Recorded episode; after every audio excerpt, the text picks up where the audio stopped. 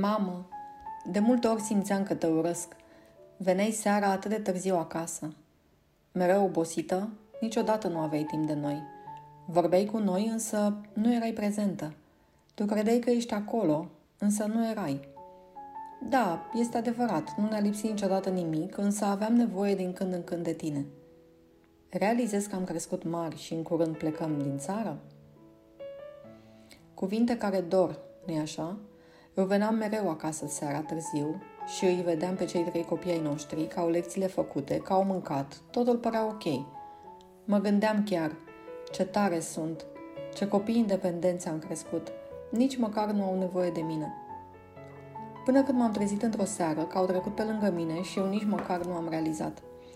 Mâncam de cele mai multe ori singură și citeam e mail primite în ultima jumătate de oră de când plecasem de la birou. Am încercat de-a lungul timpului să corectez asta în ședințele de coaching pe care le-am urmat. Îmi ieșea pentru o perioadă. Apoi, după ceva vreme, revenea din nou nevoia să simt acel obiect, telefonul, în mâna mea. Simțeam de fapt că dețin controlul și că îl voi pierde dacă nu mai fac așa. Cât de fals și cât de departe de adevăr.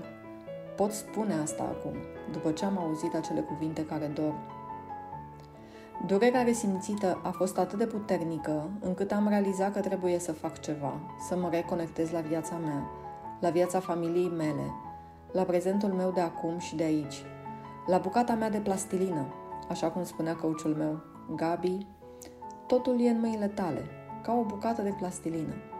Depinde de tine ce formă dai bucății de plastilină din viața ta. Iar eu îi răspundeam, dar bucata asta de plastilină este atât de uscată nu mai știu cum să o modelez. Oare ce era de făcut când eu în ultimii 18 ani nu știam decât un singur lucru? Să mă dedic în totalitate profesiei mele, activității mele. Cu cât rezolvam ceva, cu atât descopeream alte și alte lucruri care trebuiau rezolvate. Și ce să vezi, cu cât rezolvam mai multe dintre ele, cu atât veneau și mai multe.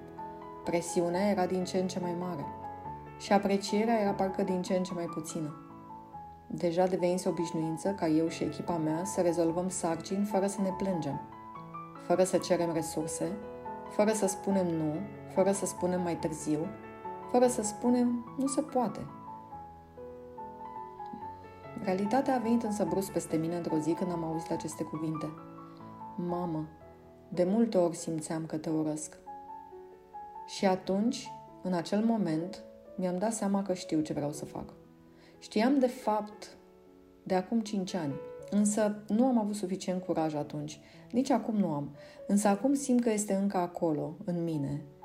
Simt cum se chinuie să iasă la suprafață și să mă provoace. Dacă a rezistat atâta timp, înseamnă că trebuie să-i dau o șansă. Am ascuns bine gândul ăsta. Îl mai lăsam câteodată să iasă la suprafață când mă simțeam mai vulnerabilă și îmi dădeam voie să visez dar adormeam repede, că eram uh, prea obosită și a doua zi aveam atâtea și atâtea de rezolvat. În urmă cu cinci ani, mă uitam în jurul meu și vedeam oameni care au pasiuni, care se expun public, care se lasă priviți, care sunt vulnerabili, care cad și apoi se ridică și merg mai departe ca și când nimic nu s-ar fi întâmplat. Realitatea cruntă m-a lovit atunci când am realizat că eu nu aveam nicio pasiune – și mă chinuiam să găsesc ceva, cât de mic. Însă perfecționismul din mine spunea, nu, ăsta nu e hobby. Nu are cum să fie asta. Mai caută, mai scotocește în mintea ta și vezi ce ți-ar plăcea să faci. Caută acel ceva care nu te va lăsa să dormi. Caută acel ceva care te va provoca mereu. Caută acel ceva care va scoate ce este mai bun în tine. Și când îl găsești, Întreabă-te, de ce? De ce vrei să faci asta? Atunci a apărut. Întâi, ca un miros suav de fân proaspăt cosit, după aceea am auzit păsările care ciripeau în jurul meu. Simțeam atingerea ușoară a vântului de primăvară care mă învăluia ușor și îmi șoptea să fiu acolo, prezentă, să deschid ochii și să văd. Și am văzut – nu-mi venea să cred. Totul părea atât de aieve. În fața mea, printre prunii plini de flori, am văzut cum se ridică o clădire albă, cu geamuri mari, extrem de luminoasă. Iar eu eram în pragul acelei clădiri, înconjurată de câțiva oameni, nerăbdători să ne aventurăm împreună. Nu am mai văzut atunci urmarea, însă mi-am imaginat-o de multe ori și am început să o modelez.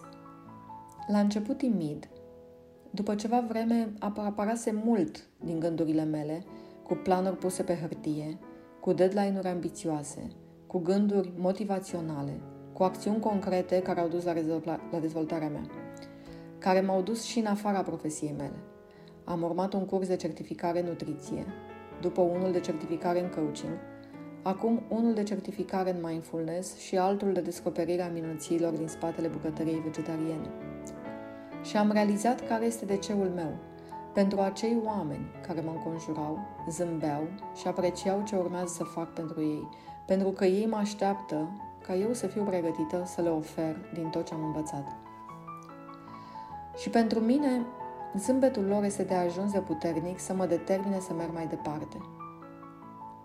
Iar acesta este doar începutul aventurii mele pe care vreau să o trăiesc în perioada următoare, care nu știu unde mă va duce și ce îmi va oferi, însă deja simt că sunt pe drumul cel bun, pentru că încep să fiu prezentă în viața mea și în viața celor din familia mea. Iar bucata mea de plastilină parcă nu mai este atât de uscată și a început să se lase modelată de mâinile mele. Tu ce formă dai bucății de plastilină din viața ta?